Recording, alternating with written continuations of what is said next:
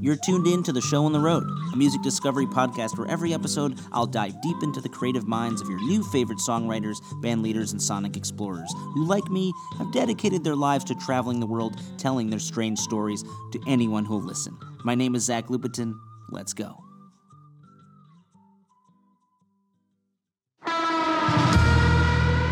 This week on the show, we feature a conversation I had with a rising star in boundary bending country and take no prisoners rock and roll, who grew up in tour buses and has the thrill and pain of living and singing on the biggest stages deep in her bloodstream Aubrie Sellers. Let's step back for a second and ask ourselves what have we really been doing since the pandemic hit in late February? I can't quite tell if I've done nothing or everything these last six months. I've written a binder of about a dozen new songs that no one is really asking for. I've grown tomatoes for the first time successfully. I've talked to about 20 artists over the phone. The boys in Vulfpeck, and the Wood Brothers and Dave Stewart of the Eurythmics and Kat Edmonson. I've gone to the beach about 89 times and eaten about 25 mangoes with Tajín in the sun, which I never would have done in a van far from home on tour. And while nothing is certain really in these times, there is one thing I know will happen every week. On Friday nights, on cue, we'll take my old projector out, we'll put it on a chair, and we'll point it at the wall in our driveway, we'll light up a fire, and we'll watch Ferris Bueller and Clueless and try to make sense about what's really happening in our crazy world right now.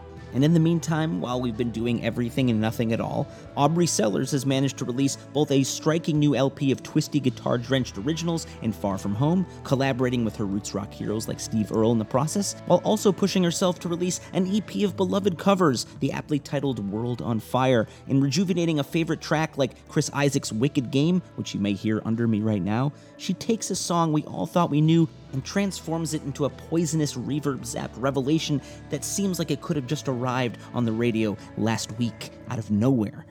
This is what Aubrie does best. With a voice like a rocket, she can lift the songs that we've heard a million times into the stratosphere and make them into something completely new. Still only 27 years old, Aubrie feels and sounds like an old soul who is less interested in climbing the current country charts with a slick radio hit about trucks and backyard parties and ex boyfriends than mining thornier material like her history of anxiety, which we talk about in this conversation. And while she's managed to play bars and theaters and festivals and arenas around the world, she's also had to wrestle with her stage fright that can sometimes be crippling. I really admire people like Aubrie who can get out of the bear traps in their mind and come out the other side stronger than ever. And you know what? I think on the other side of this crazy shutdown, we are going to be better. Think of the art coming out of these days. And there's already been real results that have come from people gathering in the streets and lifting their voices together. In Louisville, Kentucky, for example, you are no longer allowed to have a no knock warrant like the one that killed Breonna Taylor. That is because people stood up and demanded change. And today, when I record this, it is voter registration day. If you haven't registered to vote, it is 41 days away. 41 days until the election that changes America. All you have to do is go to vote.org. Super easy, vote.org. Put your information in, and you will find what you need on there. And for some unexpected good news, uh, October 2nd, I might get a little bit of my soul back. That's when a local lineup of my gang, Dust Bowl Revival, will play our first live show in six months and 10 days. It's called the Speakeasy Sessions, and it's hosted by Jam in the Van here in West LA under the stars. Only 20 seats and 10 socially distanced plots were released. So please check it out on jaminthevan.com and dustbowlrevival.com, and I hope to see you there. Uh, please stick around to the end of the episode to hear an acoustic at home performance of Far From Home from Aubrie Sellers. That is the title track of her new record. If you go to theshowontheroad.com slash episodes, you can see all of our previous shows. And if you want to be a friend to our podcast, please share this with your friends and family. Subscribe on iTunes, Stitcher, and Spotify, and leave us a kind review. Okay, here she is now, the wonderful Aubrie Sellers. World was on fire, no one could save me but you.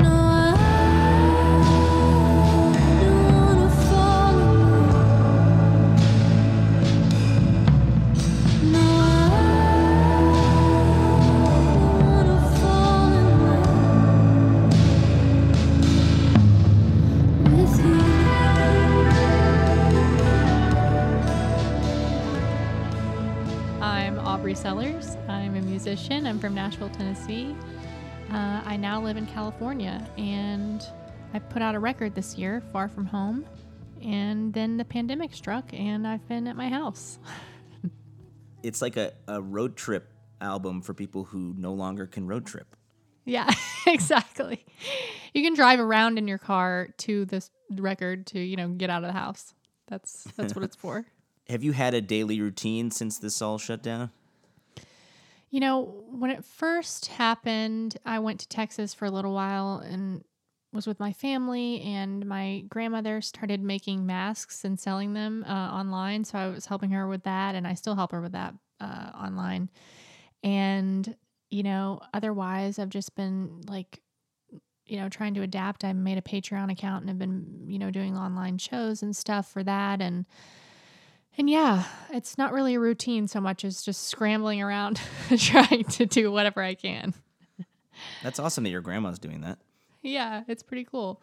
She's got a little shop on Etsy called Gifts by Gertie, and, and she's been making masks, which is great. And and I've been doing that, yeah, and just doing music. And I've been actually finishing my degree too, so just uh, keeping myself busy. What are you studying? Political science. That's what I started my degree in when I went to college ten years ago. Yeah, this is kind of a good time to go back to school. It's like, what else are we really doing? exactly, and I, I love Open our minds. so it, it's it's fun for me. But your, you know, education growing up with, you know, your your mom and, and your dad are both obviously performers and songwriters. Uh, for folks who don't know, your mom is Lee Ann Womack, and you kind of grew up on a tour bus and seeing that life firsthand. Yeah, for sure. You know, a lot of people ask, you know, how do you learn music or, you know, whatever. And it's like I I grew up around it. There was no real learning it. I just kind of absorbed it. And since both my parents sing and my dad actually grew up playing gospel music with his family and my uh, mom's dad was a country radio DJ, you know, part time. Uh, and so music is just in the family and and I grew up around it and and so not only did I homeschool in music, but I also literally homeschooled. My mom homeschooled me, so I really did grow up on the road all the time. I mean, it is a family business, like any other family business in a way. Right. You know, some people, you know, join their dad's furniture business, or your, you know, my dad is a um, a voiceover artist, you know, who does announcing for commercials and different stuff. And I never thought I would ever be associated with anything like that. And then I found myself working in advertising when I moved out to LA, you know, and would play music at night. And you're like, okay, I'm basically kind of doing what my dad's doing. Well, I mean, it's like uh, it's just when when it's something that you live and breathe and have just been around your whole life, it's kind of impossible to turn away from it. I had my own, you know, I'm I started acting when I was 8 years old and that was kind of my hobby that I had for myself, you know, cuz I did need something that was separate so that you know, because especially when you have two parents that are really successful in the business, it feels, you know, kind of overwhelming. And I think you want to make an identity for yourself. And so, for that reason, I think I was always a little drawn towards acting, but I knew music was there and I didn't know what I was going to do with it. And, and then eventually, when I did start making my own music, uh, it was important for me to have my own voice uh, with that too. Yeah, when your mom's record, you know, I Hope You Dance really blew up and kind of crossed over into the pop world, did it feel like you had to share your mom with a larger public, or was it much more of a um, natural progression? Yeah, I mean, it was a natural progression for sure. When I was very little, you know, my dad was a touring musician and my mom didn't have a record deal or anything yet. And so we lived in a little apartment in Hendersonville. And, and so it wasn't like I was born into success necessarily with music, you know. Um, so it was, I kind of got to be a part of the whole journey, you know. Um, and, you know, since I was homeschooled and all that as well, I got to go and experience all of it. So I, you know, I got to be on the road a lot and, and travel with her and have lots of great experiences that way. And, and so I, I think I was lucky in that way because I didn't have to sit at home and, you know, although sometimes I did go to normal school, uh, you know, for a few years in my life and was away from them a little more, especially when I was a little older. But, you know, when I was younger, I got to tour with her. And so it, it felt like I still got to have her. And, I, you know, I didn't feel like I was sitting at home away from my parents constantly. Yeah, I mean, there's something to be said about having your folks do something that's a little cooler than the other parents. you know, he wasn't working traditional hours. You know, Yeah. he would he would get a job and then he would just be around. You know, For and sure. we'd- And then I would I started doing, you know, these commercials as a kid. So I would like take the train down when I was like 13, you know, in Chicago, and my teacher would be like, "Okay, I guess you're gonna go do a like McDonald's Happy Meal commercial instead of doing trigonometry." I was like, "Yep." Sorry. I love that stuff. And of course, I'm like I'm a huge homeschool advocate to this day because I just love the idea of people getting to have different experiences and I think it makes you, you know, unique as an adult too and, and it just gives people different outlooks. So I, I'm a, I love that. I love people living an unconventional life. You have a song called Troublemaker, which I was digging. And you. have this line, the first thing I remember was that I wasn't afraid to break a tooth. Were you a rebellious young person? Um, it's really funny because I I view myself as kind of a I don't know paradox. Sometimes I feel like I'm opposites. I'm very uh, yeah, I'm rebellious in a lot of ways, but not just to be rebellious. I think that I'm just naturally um, maybe because I grew up like we were just talking about unconventionally. Uh, I haven't been you know much of a rule follower. I think you know I just kind of buck convention naturally i think in that way but i'm also an achiever and i'm a as much as i'm a creative person i'm also a ambitious person. I'm also an organized person. I'm you know i called you right on time. Like Yes, you did. so i uh you know i'm i'm opposites i think in a lot of ways. And so yes i would say i'm rebellious but not in the way of rebelling just to rebel. I mean i think it's just i don't you know i always try to look at things unconventionally and and just um, do things that are honest to me and true to me. And, and since i grew up in a different way and and had different experiences i think that that's just naturally going to be a little bit left of center Well, I think there's subtle rebellion, right? Like you are using the electric guitar in a lot of your work as this sort of character in the songs. There's this grunge punk rock underbelly to a lot of your songs that makes it not just country and way beyond country. And it's it hits pretty hard at times. You know, I almost felt like I was listening to a Nirvana track that was lost i when I, love heard nirvana uh, Troublemaker. You know, it was like if if Kurt Cobain could have, you know, come back as a lady country singer, maybe he would be. That's awesome. Um, well, I take that as a high compliment. I love Nirvana.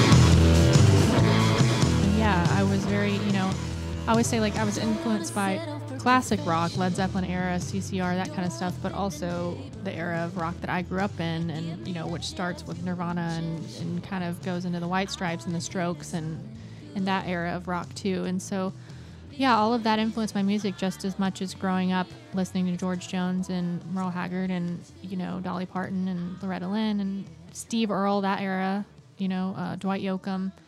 Um, Emmylou Harris, all that stuff. And Buddy and Julie Miller were also a huge influence on me. And, and I also love old blues music. And so all that stuff kind of came together, I think, when I was writing and, and making my own music.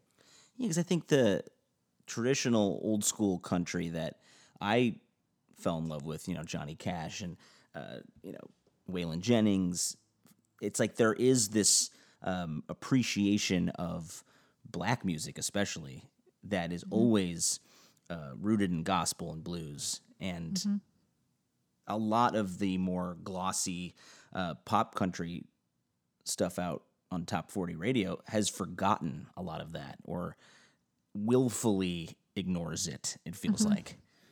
It's definitely lost a lot of soul and grit. I think that, you know, that's one thing that I've tried to avoid or maybe naturally avoid is, you know, over slicking my records in a way that if you tune too much and do all these other things, I think it adds up more than you end up realizing and then, you know, it it sucks a lot of the soul out of it and and there's nothing else to be revealed after you, after you've listened to it one time, you know? And and so well, exactly like you said, I think a lot of that early influence and soul is really missing. Let's go back for a second. So, when do you start writing your own songs? Well, you know, I got my first guitar when I was 13 and was playing music as a teenager and writing, you know, for fun, but not seriously. And I think a- around 2012 was when I really started writing full time and writing with other people and thinking that potentially this could mean I'm, I'm going to make my own record at some point. Um, you know, so I would say that's when I really started getting familiar with that side of the business and and just doing it with the intention of possibly making music. I think I, I had just left college actually um, to pursue music, so that was when I really started, and it was an organic process. I didn't try to force it. I really wanted to take my time and make sure that you know I was figuring out exactly what I wanted it to be and you know writing things that were true to me and, and I think you just have to kind of live the process for a little while to let that happen and and uh, then I ended up writing a lot with a guy named Adam Wright who played guitar on my first record and and this new record as well.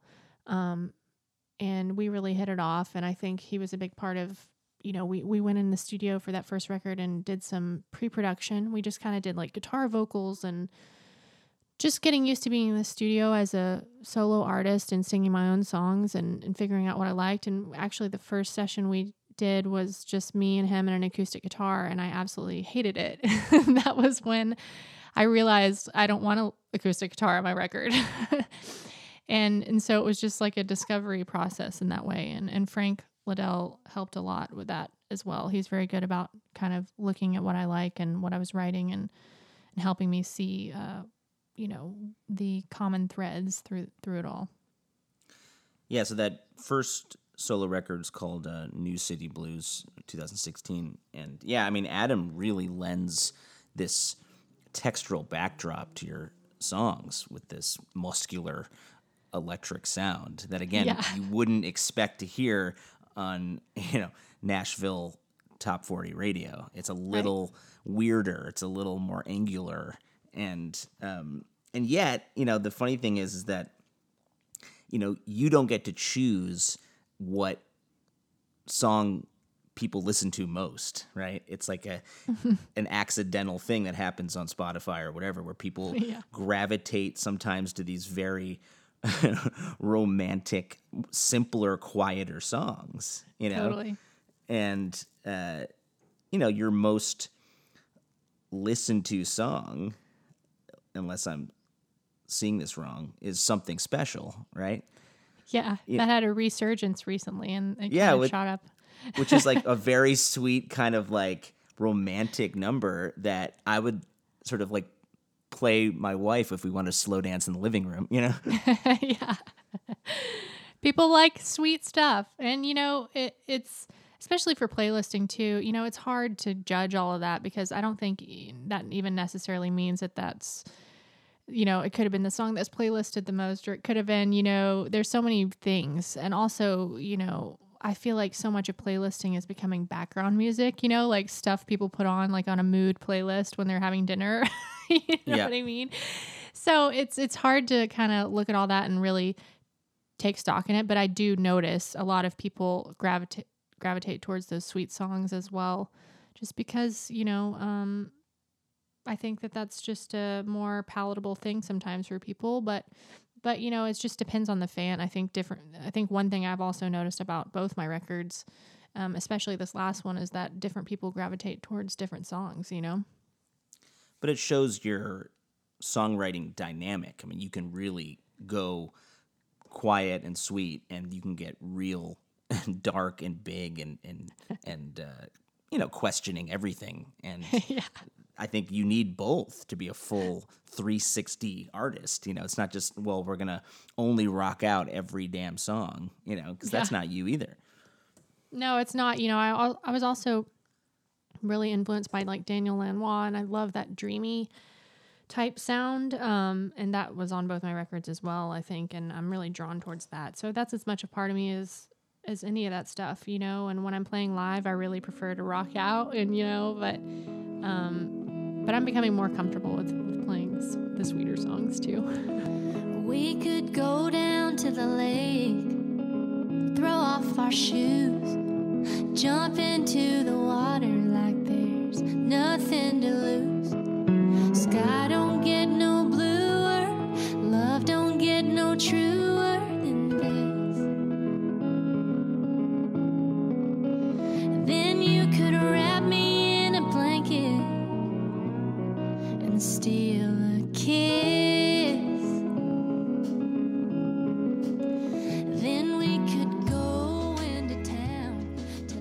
found that with uh, our Dust Bowl Revival new record that the most powerful part of this set, when we were able to briefly tour on our new record, which came out in January, was when we would do the big rocking song about injustice and, and gun control, and then we would bring it way down to the song Let It uh, Go about sort of facing your fears and stop, you know,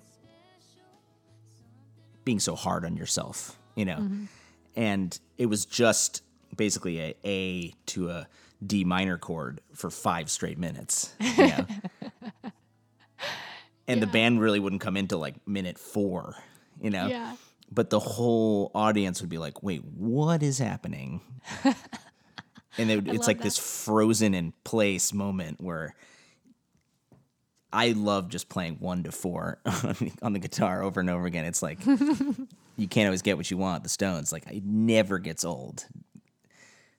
Totally. The moment on this record, I think for me was "Haven't Even Kissed Me Yet," which is a really intimate song, and, and I think I, d- I did get to play a few song a few shows uh, before all this hit, and it was definitely that moment for me as well. Just kind of me and a guitar, um, and that's really some of the most vulnerable stuff I've ever done on stage, and I'm kind of sad that I didn't get to continue doing it through this year because I had a hard time getting used to uh, touring as a solo artist. It took me years to even become remotely comfortable, and it was kind of just starting to happen. And and so uh, it's going to be interesting trying to jump back in after this.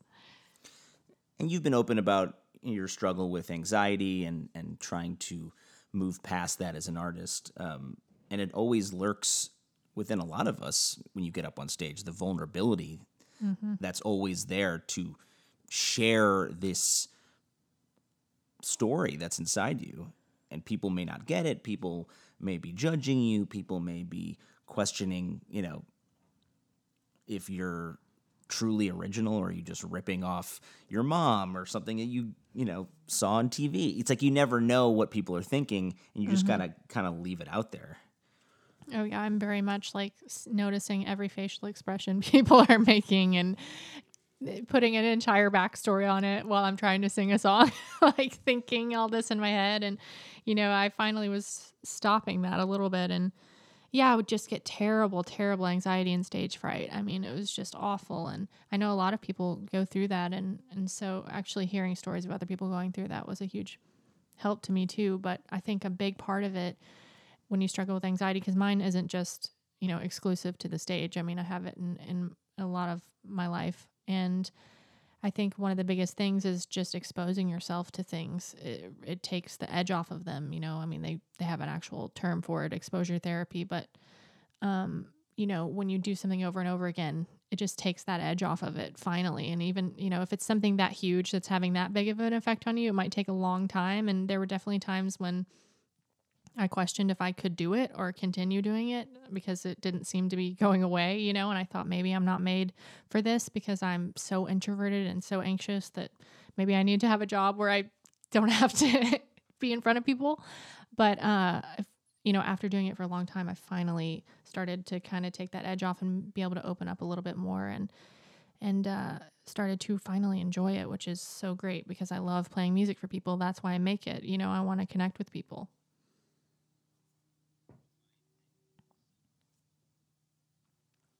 I I Did you find funny you for me too like you know to I guess a lot it? of people turn to drinking and all that kind of stuff and and I can't do that either because it makes my anxiety worse.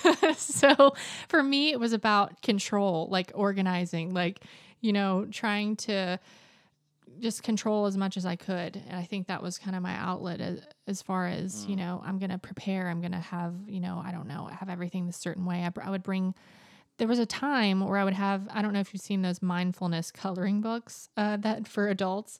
There was a time when I, all I could do was do that until I had to go on stage because if I, it was Uh-huh. just enough to keep my mind off of, you know what I mean? It was like just enough to keep my mind occupied and keep my mind off of the stress and worry and i would just do that for hours it's and so that's a way a version of self-medicating i guess that's probably a little bit safer than drugs uh and you know there were just different coping mechanisms like that that i had for for a long time Have you gotten uh, starstruck recently? Anyone that you've uh, seen in person?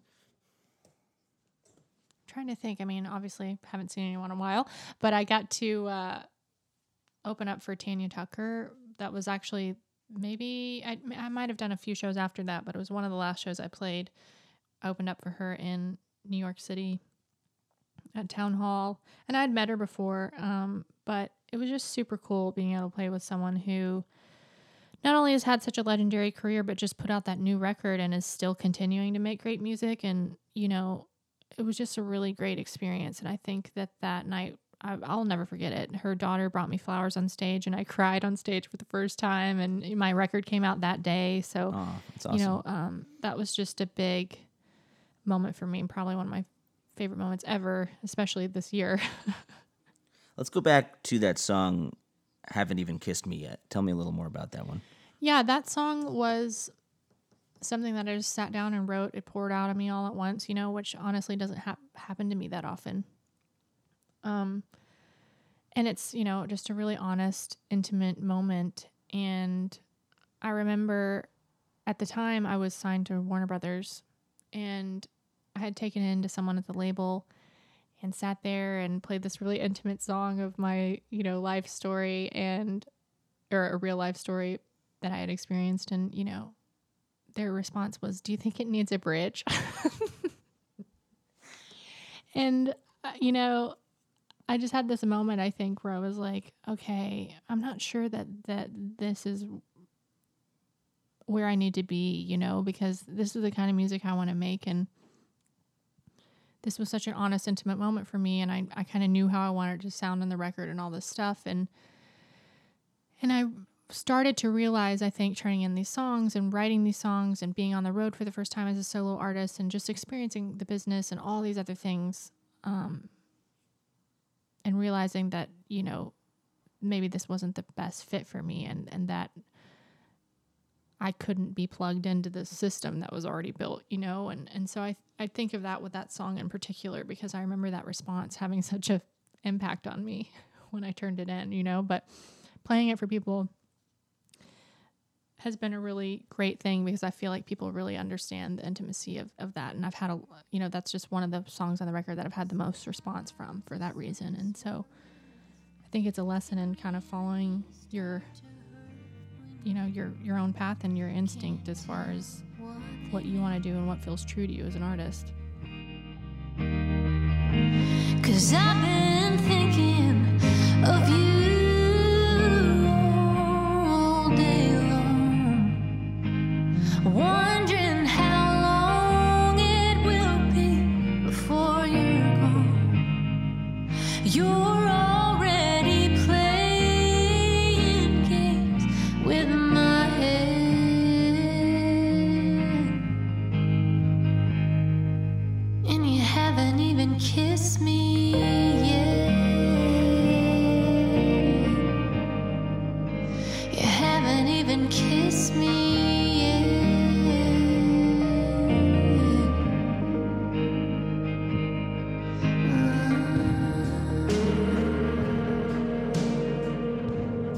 writing a new song, do you start with a story? Do you start with a guitar hook? Like, what is the thing that is the seed? It's always different. I mean, I'm a very melody driven person, so you know, when I sit down, I'm probably sitting down messing with my guitar in that case, and, and it just kind of came out of nowhere. A lot of the time, I have, you know, I, I write down little snippets on my phone all the time of lyric ideas. And a lot of the time, it's just me putting those two things together because I tend to be very melody driven and, and, and record lots of little ideas like that on my phone. And, and, um, you know, and then I co write some as well. And, but I tend to realize that this I don't often get songs out of just going in and doing the kind of traditional Nashville write, um, where we're just coming up with something. I don't know. It has to be driven by my own experience, I think, for me to feel passionate about it. So, you know, all of my songs come from an emotional place. Uh, There's some kind of emotional drive behind it that is what drives me to write and want to communicate through song, you know? Um, and so for me, it's always starts with some kind of emotional drive, some kind of melody, maybe a little snippet or an idea behind what what that emotion is, and then it just kind of comes together in different ways. How do you feel that you've evolved as an artist and a songwriter since your first record and Far From Home this year?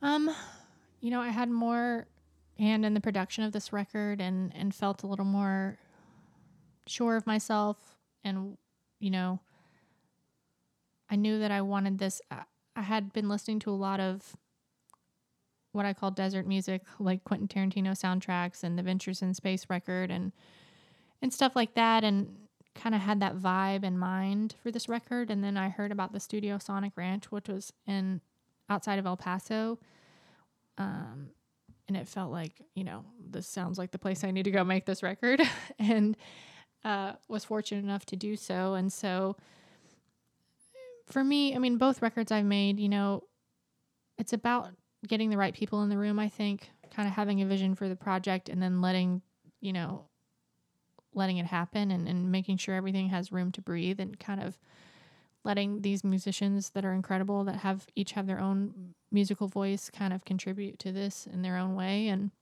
I knew who I was musically. It just felt like I was becoming personally more uh, sure of myself, uh, uh, you know, and, and more willing to speak up in the studio and all that kind of stuff.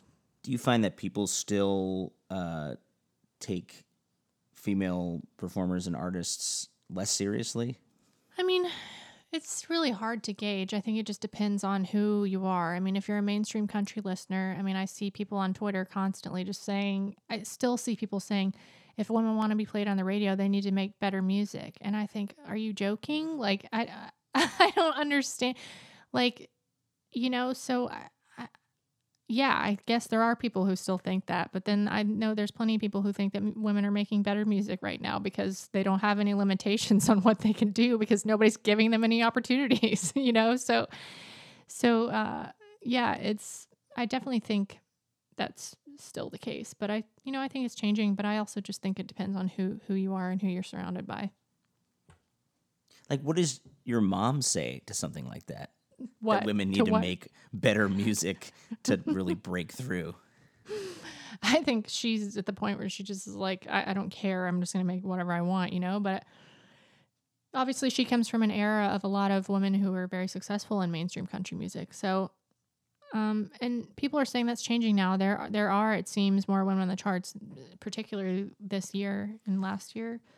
I definitely didn't grow up listening to mainstream country, and yet, like Shania Twain was always on in our mm-hmm. house because I felt like it just was part of your everyday life. It wasn't like, oh, I'm listening to country music. It was just good, hook filled music that you Yeah. loved playing at full volume, dancing around with your sister. I know, and it would seem like there was a lot more crossover at that point too. I know there's some now, but I wonder what that is, you know. Um, but I mean, even then, I remember growing up and, and being embarrassed to say that my mom sang country music because not because of the country music that I know and love and that she knows and loves, but because of some of the stuff that people think of when they think of country music, you know? And I think it's the same today. Did you actually feel embarrassed to say that your mom sang country music? Oh yeah, absolutely. And I, I, when I went to sc- middle school, I didn't want to tell anyone that my mom was a singer at all. I, I mean, I just, I wanted, uh, yeah, I wanted people to not see that when they saw me. You know, I just wanted them to see me and not become Lee Ann Womack's daughter, and then that's all anyone sees when they see you. You know, especially at a time when she was so popular. Um, Yeah, that makes sense. yeah. So, but I mean, people found out. yeah.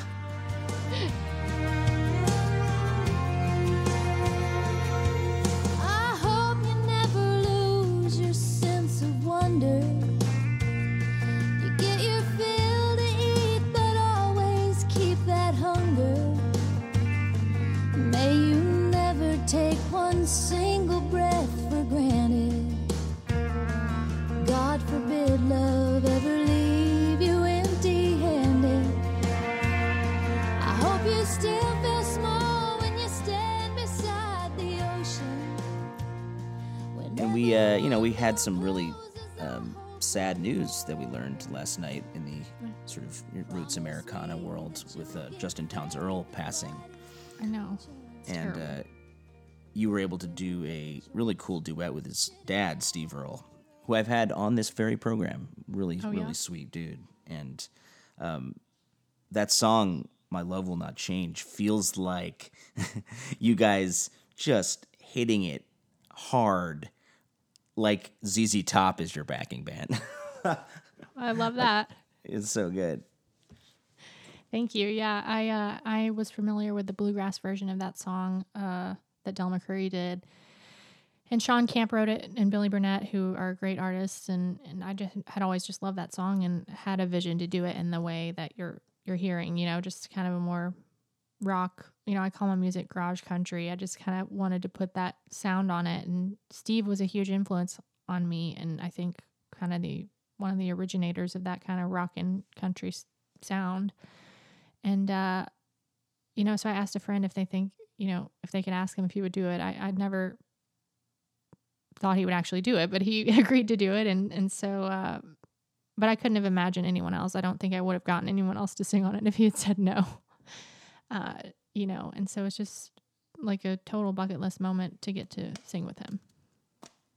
Well, I think what is unique about someone like Steve is that he's gone in and out of so many subgenres within roots music and it all seems natural when he does it you know because he yeah can play traditional old time string band music and then play shit kicking rock and roll and it feels mm-hmm. like totally natural back to back on one of his records Well, you know, in the in all the music I like, and he has this tons of this, but it's just that honesty and that kind of raw. He's just very raw, and you can feel it. And I think that goes back to what we were talking about with some of the, you know, slicked up music that that lacks that soul and, and those origins that we we're familiar with. Is that you know all that music to me because you know, I love bluegrass, I love blues, I love rock, I love traditional country, but all of that stuff to me has that same element of soul in it. That's what ties it all together, I think. It's the simplicity of emotion and raw, you know, just honesty and soul, and, and he has that. And I think that's why somebody like him is able to go from what would be considered a different genre to genre because it's not about the genre as much as the core of what he's you know, singing. Seasons come and seasons go, and the reason you left, guess I'll never. There will be others, yes, I know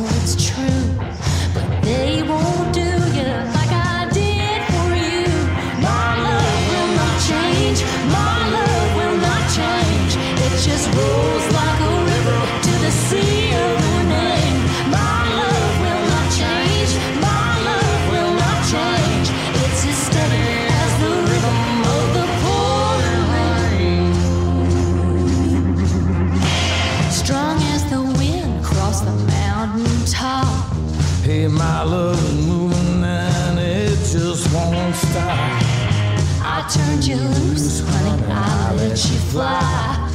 Now all I can do.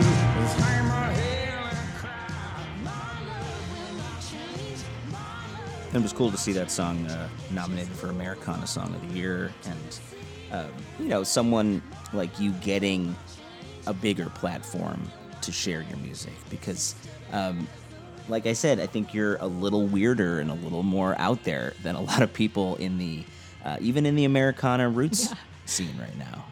You know, you're not um, sort of uh, tying yourself to any one um, place, and I really dig the uh, the three song EP you just put out, "World on Fire," because it feels pretty Yeah. right right about now. But also, you paying homage to uh, some of your heroes like uh, Dwight Yoakam and you know, "Wicked Game" is one of my all time favorite songs.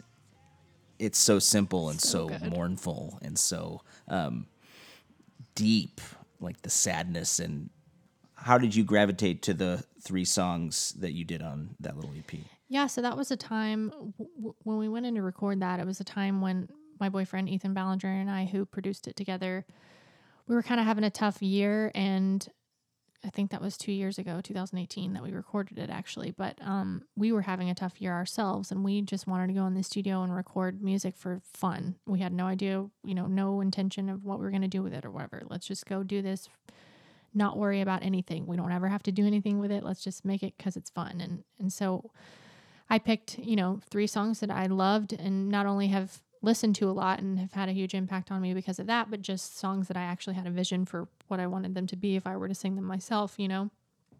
And Wicked Game has been covered so many times, you know, but it's just to me a perfect song and one of my all-time favorites and I just really wanted to do it. And like I said, who cares if anyone else did it cuz we're just doing it for fun. So uh we did that. We held on to them for a while and and it seemed like the perfect time to put them out, you know, cuz even though I just released a record in February, you know, it had already been it felt like a lifetime, 6 months or whatever after that uh, in quarantine, and I I wanted a way to keep sharing music, and and World on Fire, of course, is comes from a line in that song, and felt so perfect for the time we're in. And since we had made that record in a difficult time for us, I felt like you know, it was it felt like totally right to put it out at this time. And then also the somebody was watching, which was written by Brenda Burns, but I knew the Pop Staples version, and feel like that's really a timely song right now.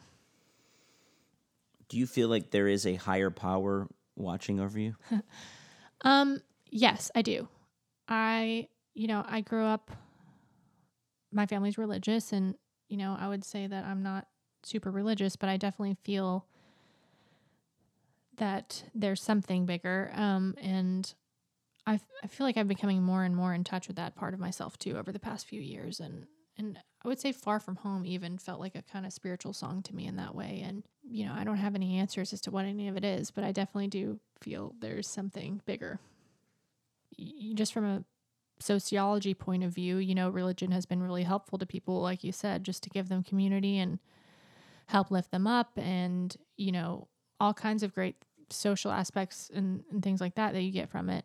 But also, like you said, people use it as a shield to hide things that they're doing and an outlet to condemn and judge other people and so yeah it's a, it's a really hard thing to balance i think and and that's why you know and of course going back to just being you know bucking the system as usual i just you know find your own path i think is, is definitely what i'm doing Well, yeah, that you know that title track, "Far From Home," has that line, "Always searching, all alone,"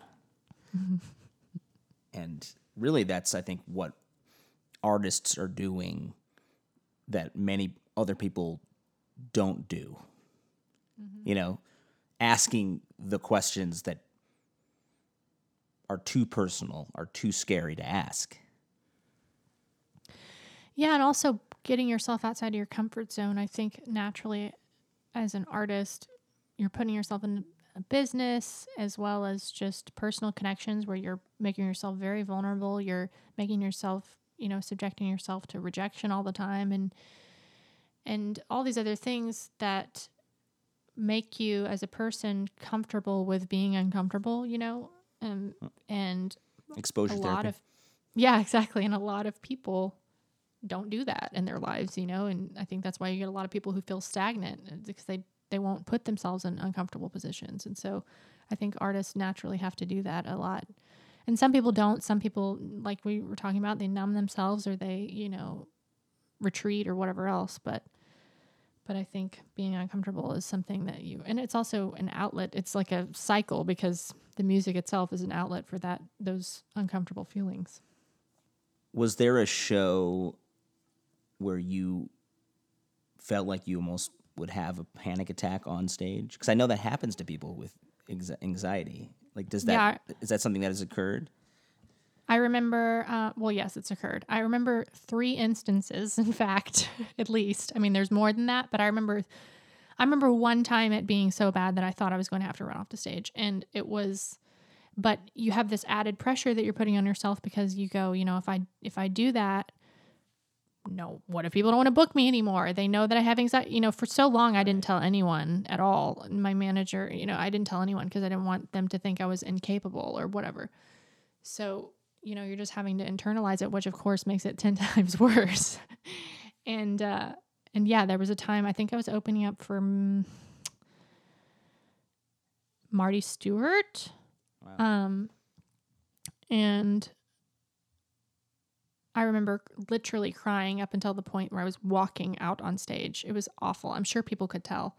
Um, but, you know, I just said, like, you have to do it. I don't care. Like, you're doing it or you're never going to get over it. you know what I mean? And so, uh, I remember that. And I remember one time I was opening up for Hayes Carll, I also was, had a big, you know, it was like, but I got through it all. You know, I- I ended up making it, but it was very like teetering on the edge. When something like that is happening, do you talk to the audience about it, or do you sort of go into performer mode and start really like putting on a show? No, I can't. Yeah, I couldn't talk to people about it. For some reason, that does not help me. um, it it helped me to just. I would. I mean, I would. At, I remember at the time I would look down and just count down the songs. Like you got three songs. You know, you made it. You made it through half the set, and I would have like a little celebration in my head. Like you've gotten this far. You're still on the stage, and I would count. You know, the songs I had left. Okay, that's another one. And you know, that's just kind of the like we were talking about just playing mind games with yourself which is so unfortunate too because it makes you unable to kind of be totally present um but it's just something that you have to or for me i just had to do. It, it's not something that i can get over unless you get out there and do it. And you know hope, eh, thankfully over time it, it reduced. Although you know i still get probably more nervous than a lot of people. A lot of people say like the only time i feel happy is on stage or you know i i you know have anxiety in my life but not on stage or whatever. And i'm don't that's not my experience at all Well, it's like you're dealing with your biggest fear in front of a crowd of strangers. yeah and uh you know i've sang on you know i've been on tiny stages with nobody and i've played in arenas and stuff and i actually find it much easier to play bigger venues um because i don't know why there's just something about it that feels less intimate and like you know i don't like to play listening rooms for that reason like it's silent you know and it's like Right. it feels so much more stressful to me than playing in a big arena where you can just rock out and you know you can only see the people right in front of you and you know it's it there's something about that intimacy that makes it more uh, anxiety provoking What is the biggest show you think you've played? Um, probably. You know, I, I've opened up for Miranda Lambert and Chris Stapleton, and you know, so Miranda's shows were huge, of course, and then Chris, towards the end of me playing with him, was getting really huge. You know, we played one show. I'm trying to remember where it was. It was an outdoor show, and it, I walked out on. I have pictures of it somewhere. I mean, I walked out. I had no idea how many people were out there, and I was just like blown away. You know, um, that was probably might have been the most people I've ever played for.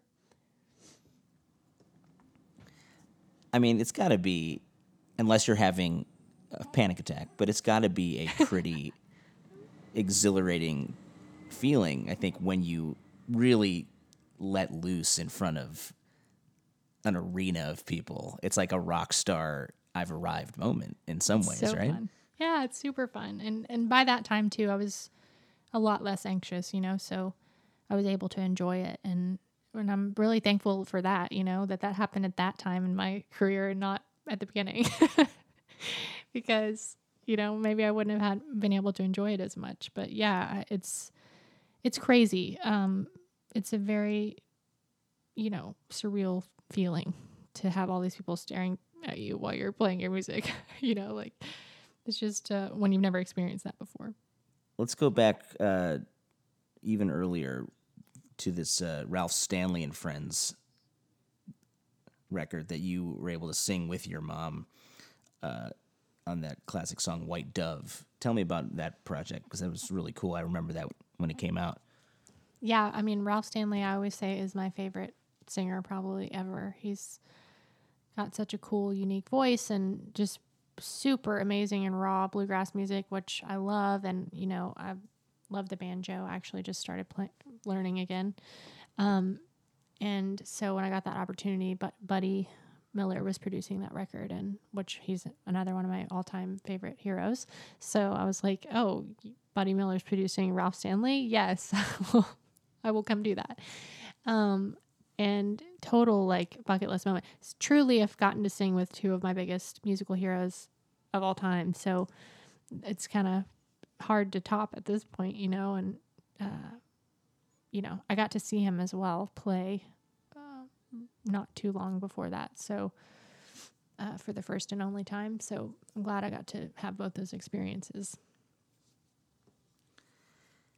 Yeah, there's artists like him that I think transcend um, time and space in a way. I mean, the amount of soulfulness in his singing is like a next level. I mean, yeah, like you said, I mean, it's it's just it transcends everything. I remember when "Oh Brother Where Art Thou" soundtrack was so popular, and they I think they played on like the Grammys, Right. and he sang "Oh Death," and it's like people like Justin Timberlake were in the audience, like, what the hell am I like? What is this? This is incredible. Like, you know what I mean? I mean, it's like, it's just there's nothing else like it, you know. Um, it's just yeah, it's incredible. As the roll by,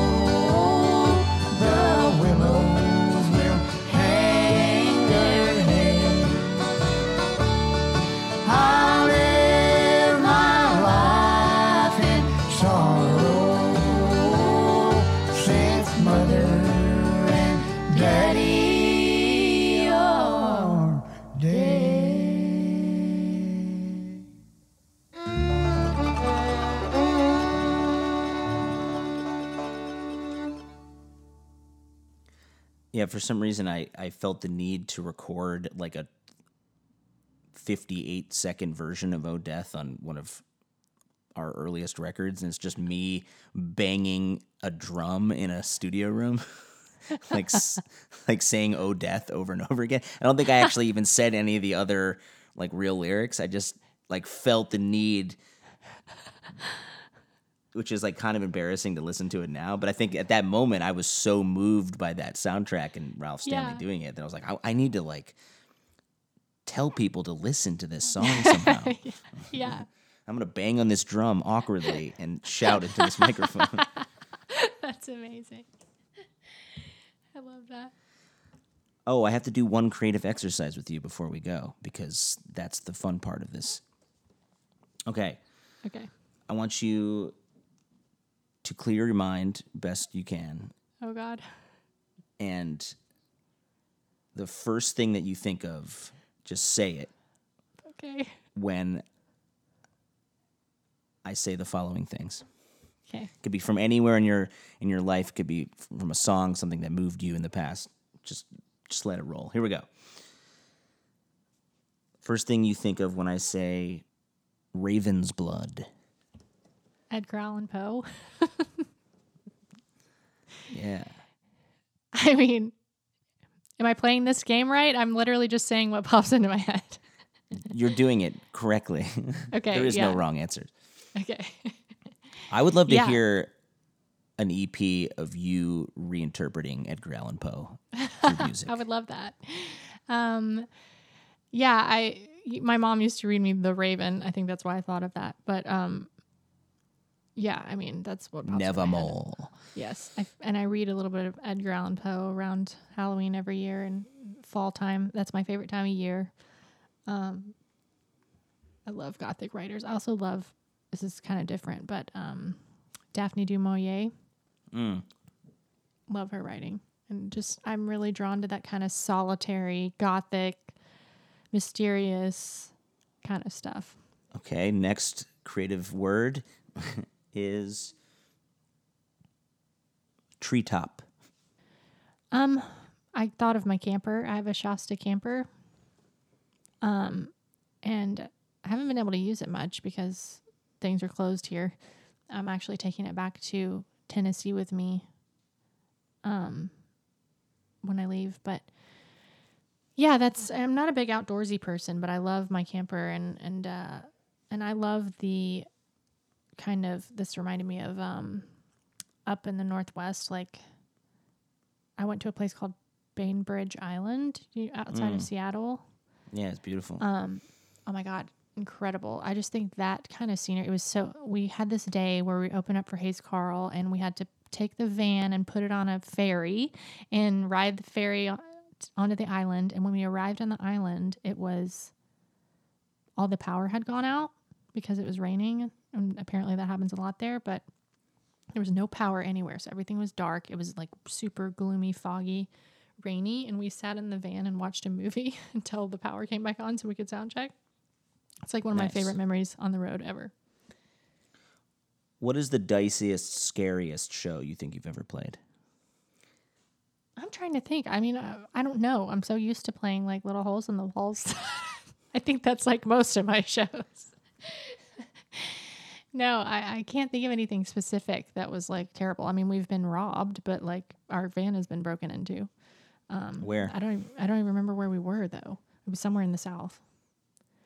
The only time our minivan was broken into was like the last place I ever thought we would be robbed, which is like right in downtown Vancouver, British Columbia. Wow. I was like, really, Canada? That's where Yeah. we're gonna, this is going to happen after like eight years of playing in dicey. Good times. All right, last word lustful. Nothing came to mind. Is that really scary?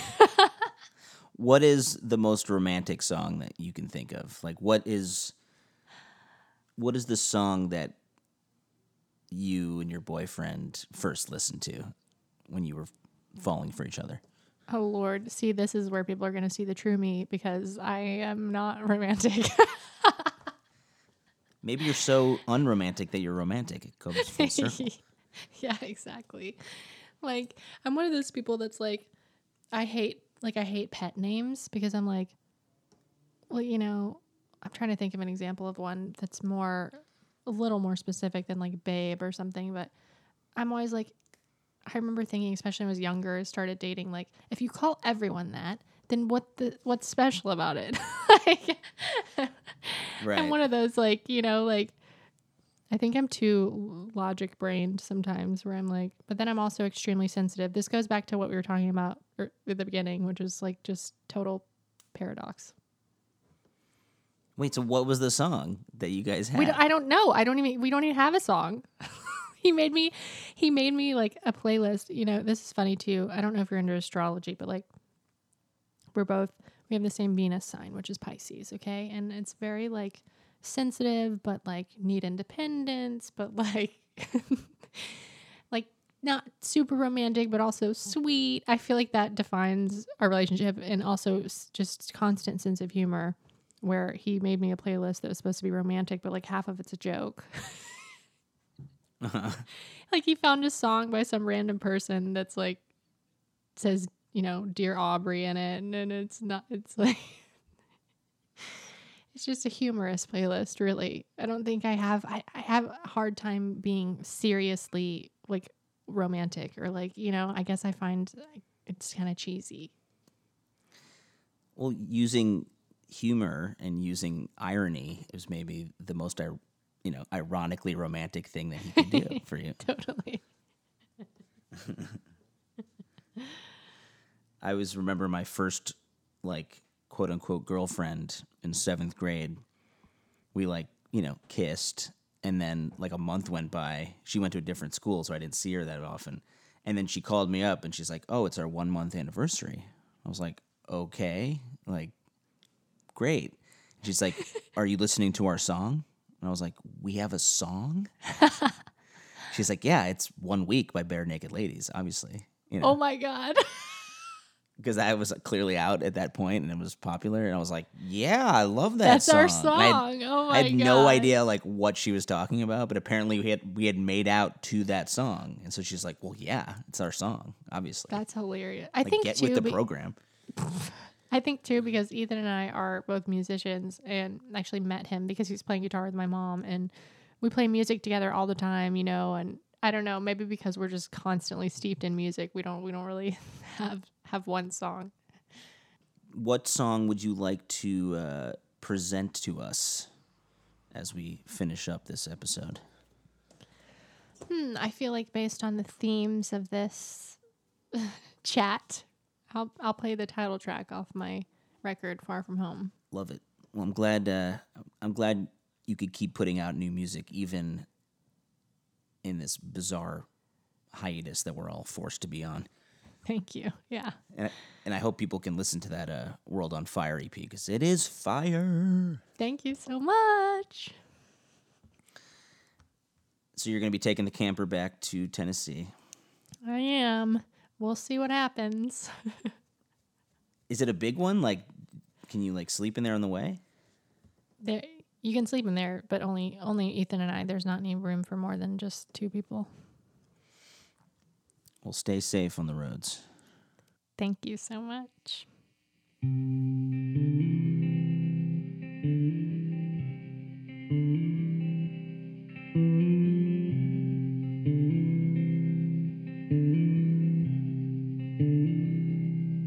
We are traveling through this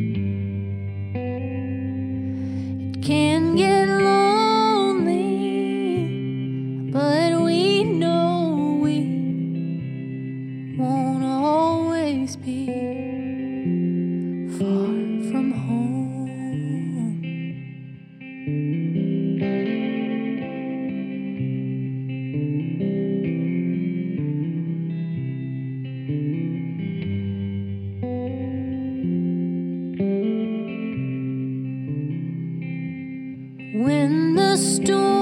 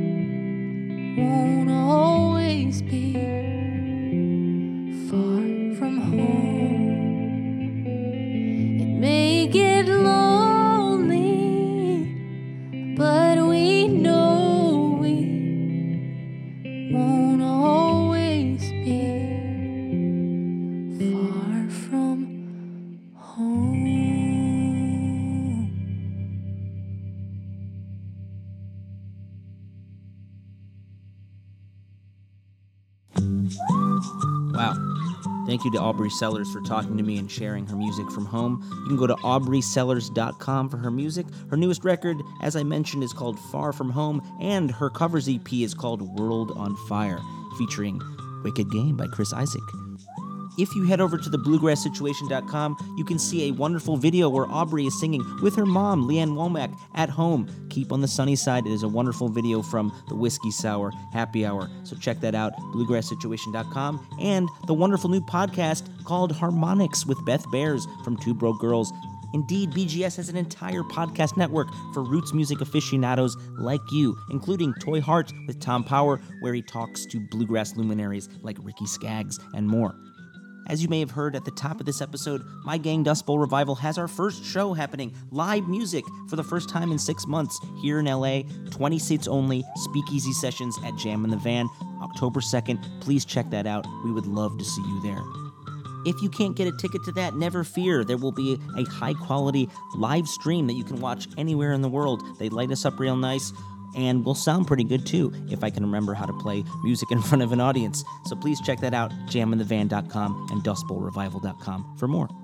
If you're curious when our next Sway at Home Music Fest is happening, that is our virtual music gathering where bands from around the world come together and share their songs. Well, our October lineup is almost ready, and people on this very show will be there. So check it out. You can go to dustbowlrevival.com for the newest updates, and our YouTube channel has at Home 3, the entire broadcast for your viewing pleasure, including performances by the California Honey Drops and more. Last but not least, please register to vote. It is voter registration day. We are 41 days away from a historic election, and indifference is not an option this time, guys. That is what the dark side wants. Don't give in to the dark side. Register to vote, vote.org, and Movement Voter Project. Check that out for grassroots fundraising on causes that matter now. If you want to support this show, please subscribe, share with a friend, and leave us a fine review on iTunes. ZN Lupetin, that's my last name, at gmail.com to donate on PayPal. And this show is hosted, produced, and edited by me, Zach Lupetin. That's it for now. We'll see you next week with more episodes.